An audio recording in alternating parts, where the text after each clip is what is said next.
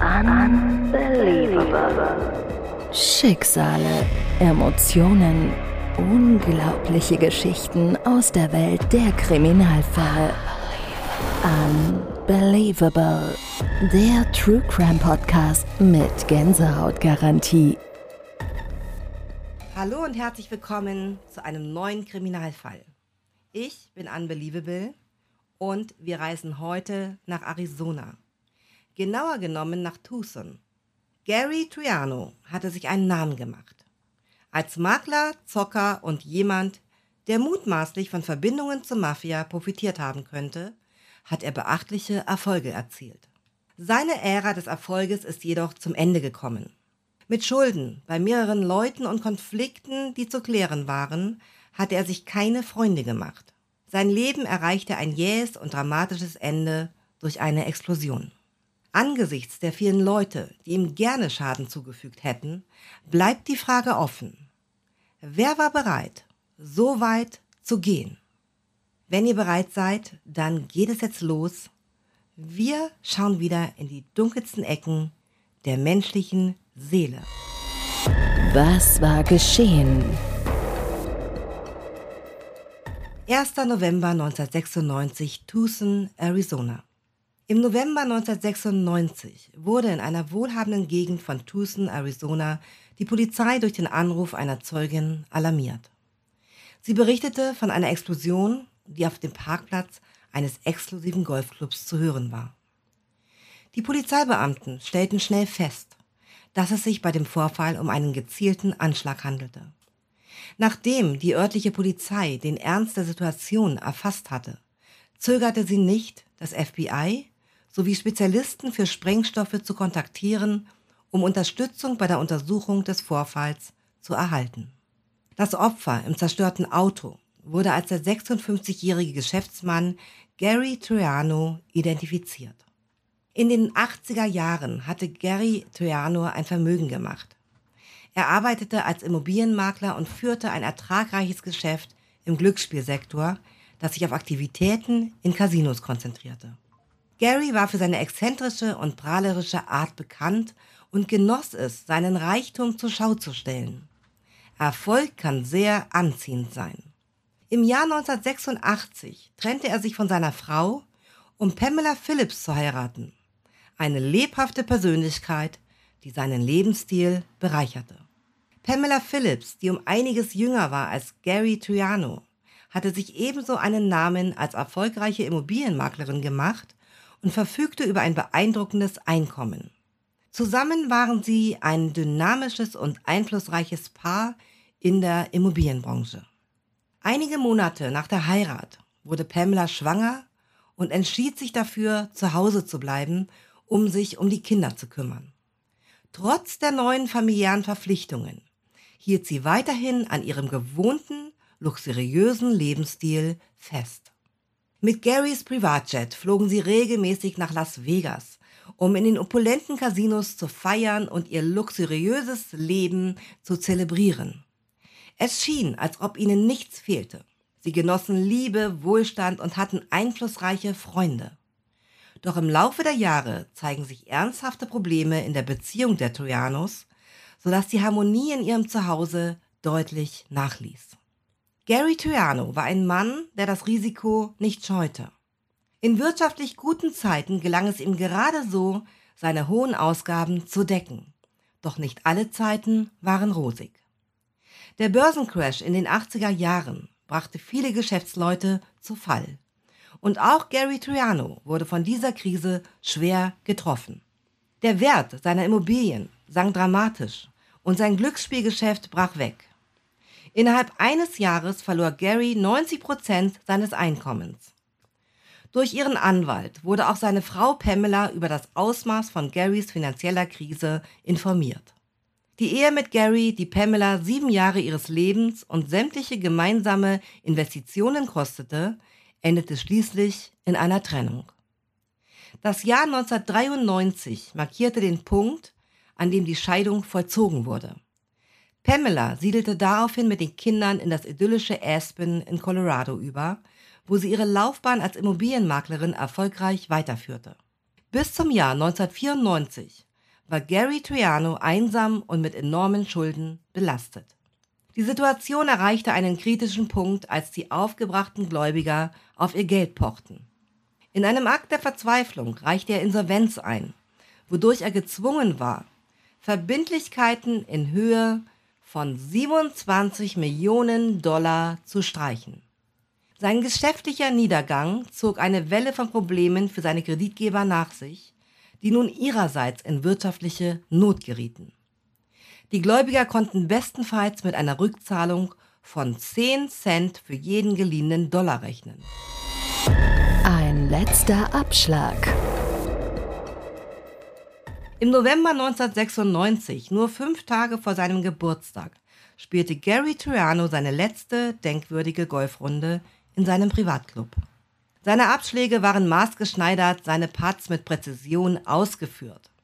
Er spielte sorgenfrei, fast so, als hätte er eine Vorahnung, dass dies sein letztes Mal auf dem Grün sein könnte. Obwohl er faktisch insolvent war und sein Golfclub die Mitgliedschaft gekündigt hatte, gelang es Gary Triano dennoch, eine letzte Runde Golf zu spielen.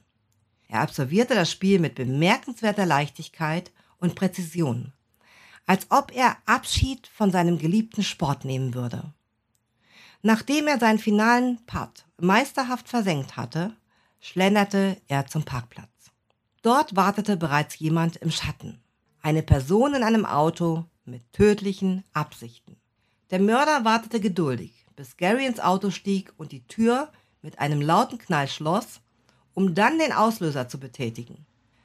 Gary Triano hinterließ durch seine gescheiterten Geschäfte viele erboste Investoren und einen Berg von Schulden. Angesichts der riesigen Schulden waren es nicht wenige, die Gary Trianos Ende herbeisehnten. Sein lebloser Körper wurde schließlich in dem ausgebrannten Auto auf dem Parkplatz seines ehemaligen Golfclubs aufgefunden, als Ermittler den Tatort untersuchten. Eine düstere Vergangenheit. Die Liste potenzieller Verdächtiger in Garys Mordfall erscheint endlos. Mit einem Berg von Schulden, die sich über Banken, Casinos und dem Finanzamt erstreckten, hatte Gary sich aus schierer Verzweiflung an einen Kredithai gewandt, als er noch dringender Geld benötigte. Es gab auch Gerüchte, dass Gary Verbindungen zur Unterwelt pflegte, darunter zur Bonanno-Familie, die in den 80er Jahren eine Präsenz in Tucson hatten. Geschäfte mit der Mafia einzugehen gleicht einem gefährlichen Tanz mit dem Feuer. Insbesondere zahlungsunfähige Schuldner sind oft Ziele für Eliminierungen, wobei die Autobombe eine bevorzugte Methode darstellt. Gary befand sich wirtschaftlich in einer Sackgasse. Am Tag vor seinem tödlichen Ende besuchte er in seiner Verzweiflung einen Freund, um um 50.000 Dollar zu bitten. Doch nicht nur mit der Mafia hatte Gary Triano verbrannte Erde hinterlassen. Auch Neil McNeese, Erbe eines Uranbergbaukonzerns und Drogenabhängiger, war nicht nur für seinen Jähzorn bekannt, sondern auch für eine besonders ausgeprägte Abneigung gegen Gary. Neil McNeese war in seinem Verhalten unberechenbar und besaß eine beeindruckende Ansammlung an Waffen. Er ging mit diesen gefährlichen Gegenständen um, als wären es harmlose Silvesterböller oder Spielzeuge. Fünf Jahre vor Garys Tod hatte sich Gary von McNeese 8000 Dollar geliehen und als Sicherheit den Verlobungsring seiner Frau hinterlassen, dessen Wert angeblich bei 250.000 Dollar lag. Als McNeese den Ring schätzen ließ, kam heraus, dass sein Wert tatsächlich nur bei etwa 5000 Dollar lag. Irgendwann musste Gary den Ring gegen eine minderwertige Kopie ausgetauscht haben. Zeugen berichteten, dass Neil daraufhin vor Wut außer sich war, Rache schwor und laut davon sprach, Gary eines Tages umbringen zu wollen. Obwohl diese Drohung möglicherweise nur im Affekt geäußert wurde, könnte sie auch ein ernsthaftes Mordmotiv darstellen. Die Ermittlungen.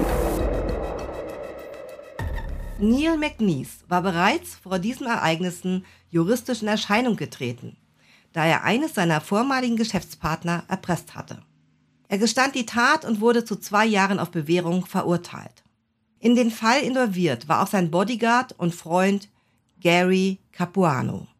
Capuano besaß handwerkliches Geschick als Tischler und war außerdem ein leidenschaftlicher Bastler von ferngesteuerten Modellflugzeugen, die er selbst herstellte. In seiner Werkstatt fanden sich all die Komponenten, die für den Bau einer selbstgefertigten Bombe notwendig waren. Drähte, Steuerungs- und Antriebselemente, all das und noch mehr fanden sich in der Werkstatt von Gary Capuano. Doch als die Polizei die Räumlichkeiten durchsuchte, stieß sie auf nichts, was Neil McNeese oder Gary Capuano direkt mit dem Bombenanschlag auf Garys Triano in Verbindung bringen konnte. Währenddessen knüpften die Ermittler in Colorado, nachdem sie von den Ereignissen in Arizona Wind bekommen hatten, eine Verbindung zum Bombenattentat mit einem bereits bekannten Kleinkriminellen namens Ron Young. Obwohl Young in Colorado mehrfach wegen Betrugs vorbestraft war, schien eine Verbindung zum Anschlag zunächst abwegig. Die Behörden in Aspen planten jedoch, Anklage gegen Ron Young wegen Betrugs in einer Reihe von Fällen zu erheben. Bevor allerdings der Haftbefehl ausgestellt werden konnte, ließ sich Young einen Transporter, tauchte unter und entzog sich so der drohenden Festnahme. Eine erste Spur. Zwei Monate nach dem Verschwinden von Ron Young stießen die Ermittler auf den verlassenen Transporter in einer Straße Kaliforniens, nicht weit entfernt vom Zuhause von Youngs Eltern.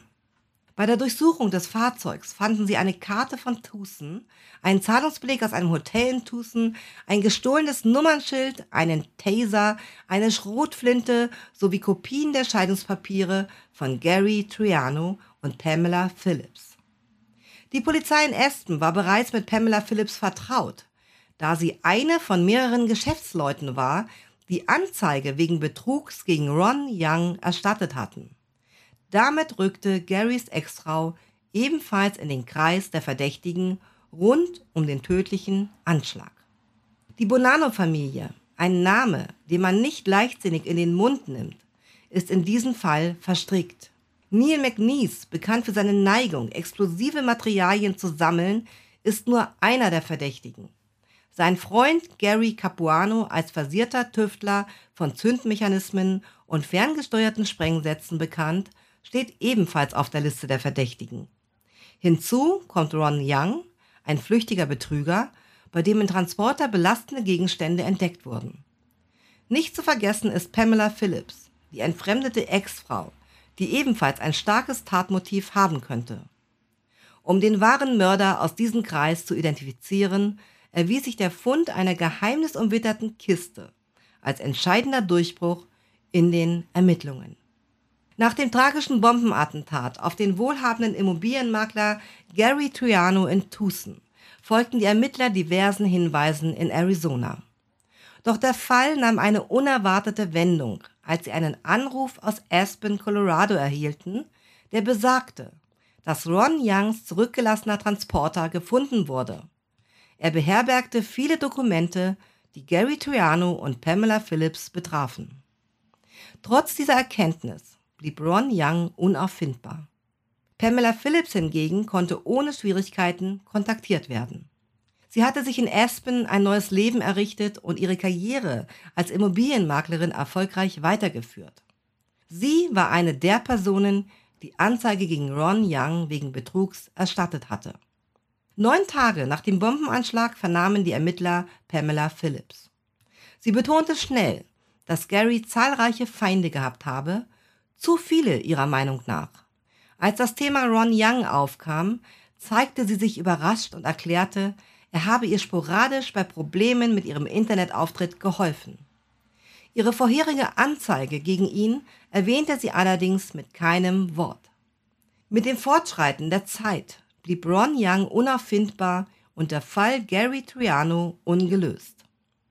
Neun Monate nach der verhängnisvollen Explosion erhielten die Kinder von Pamela Phillips eine stattliche Summe von 2 Millionen Dollar, die aus der Lebensversicherungspolice Gary Trianos stammte. In Anbetracht fehlender neuer Beweise oder Hinweise, die zur Aufklärung des Falls hätten führen können, wurde der Fall schließlich zu den Akten gelegt. Für neun Jahre blieb der Mordfall Gary Triano ungeklärt im Dunkeln. Die Suche nach der Wahrheit. Im Jahr 2005 jedoch rollten Sprengstoffexperten im Zuge eines Rückblicks auf ungeklärte Fälle auch diesen wieder auf und wandten modernste Techniken der Untersuchung an. Sie nahmen den Bombenanschlag, der Gary das Leben kostete, erneut unter die Lupe und konnten die Bombe mit Hilfe der gesammelten Fragmente detailliert rekonstruieren. Der Sprengsatz bestand aus einem etwa 40 cm langen Rohr, gefüllt mit explosivem Material und war mit einem ferngesteuerten Zünder ausgestattet. Bauteile, die in handelsüblichen Modellbausätzen zu finden sind. Die minderwertige Lötarbeit und handwerkliche Ausführung ließen auf die Arbeit eines unerfahrenen Bastlers schließen. Versteckt in einer schwarzen Tasche war die Bombe auf dem Beifahrersitz von Garys Auto deponiert worden. Durch die limitierte Reichweite des Zünders ließ sich schließen, dass der Täter höchstwahrscheinlich in der Nähe, wahrscheinlich auf demselben Parkplatz gewesen sein musste. Die Ermittler waren überzeugt, dass Ron Young in den Anschlag auf Gary Triano involviert war. Eine These, die durch die Unterlagen in seinem Transporter gestützt wurde. Ein Hotelaufenthalt lieferte weitere Indizien.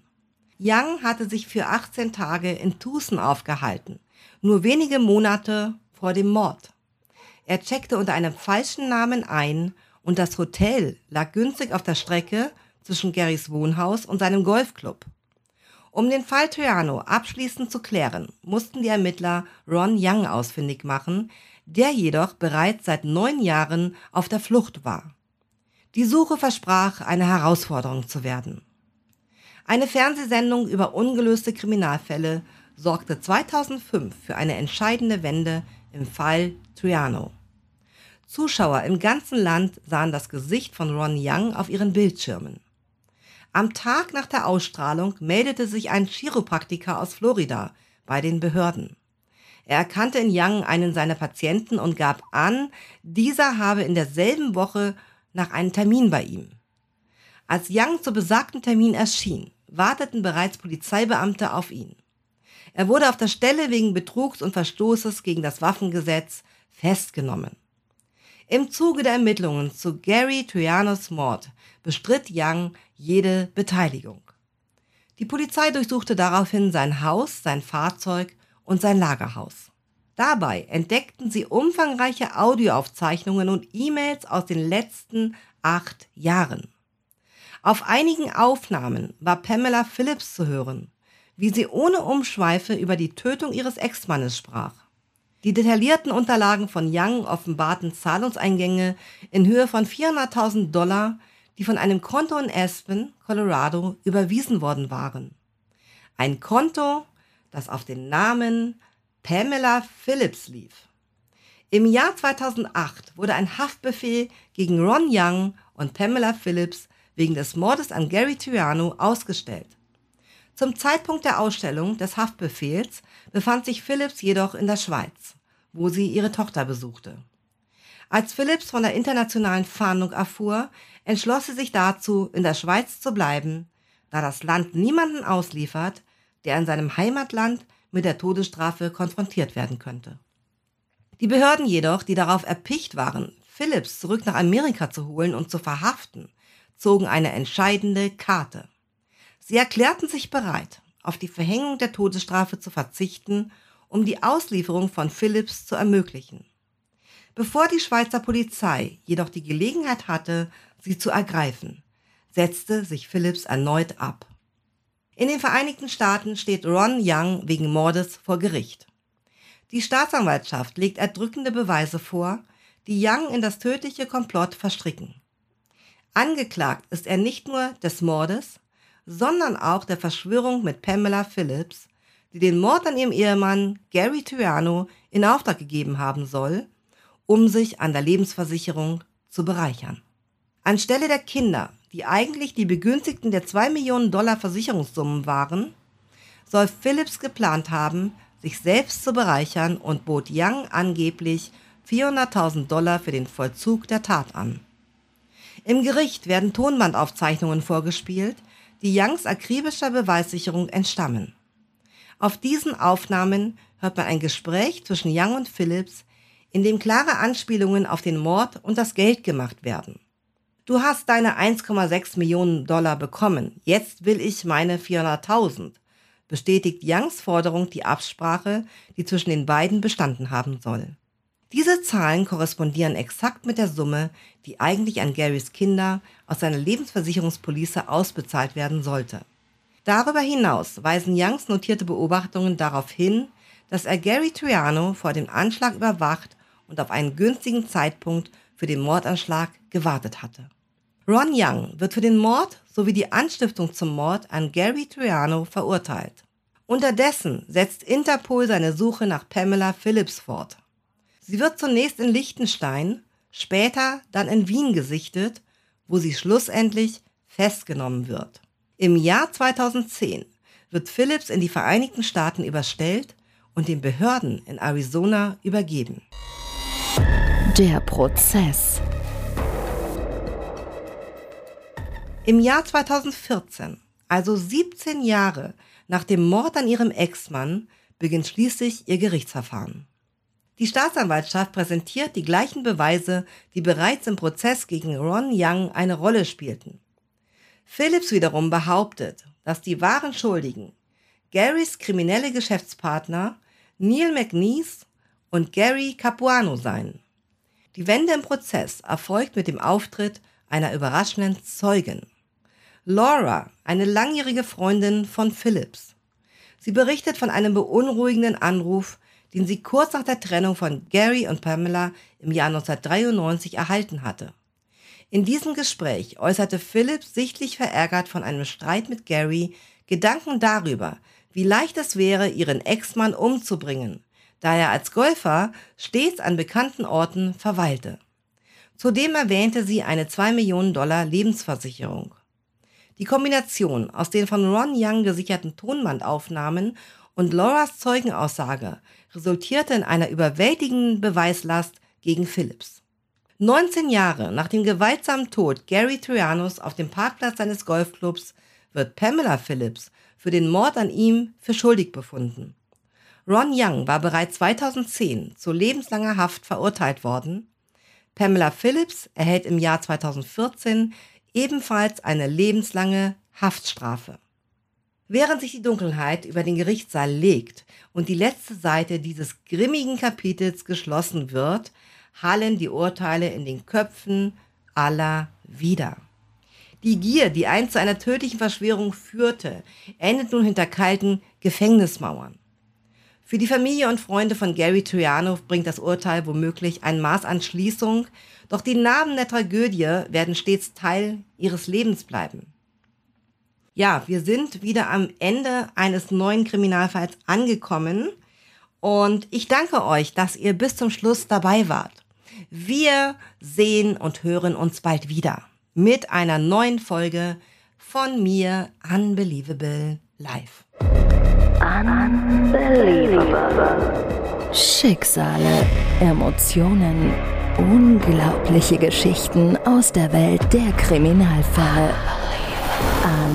Unbelievable. Der True Crime Podcast mit Gänsehautgarantie.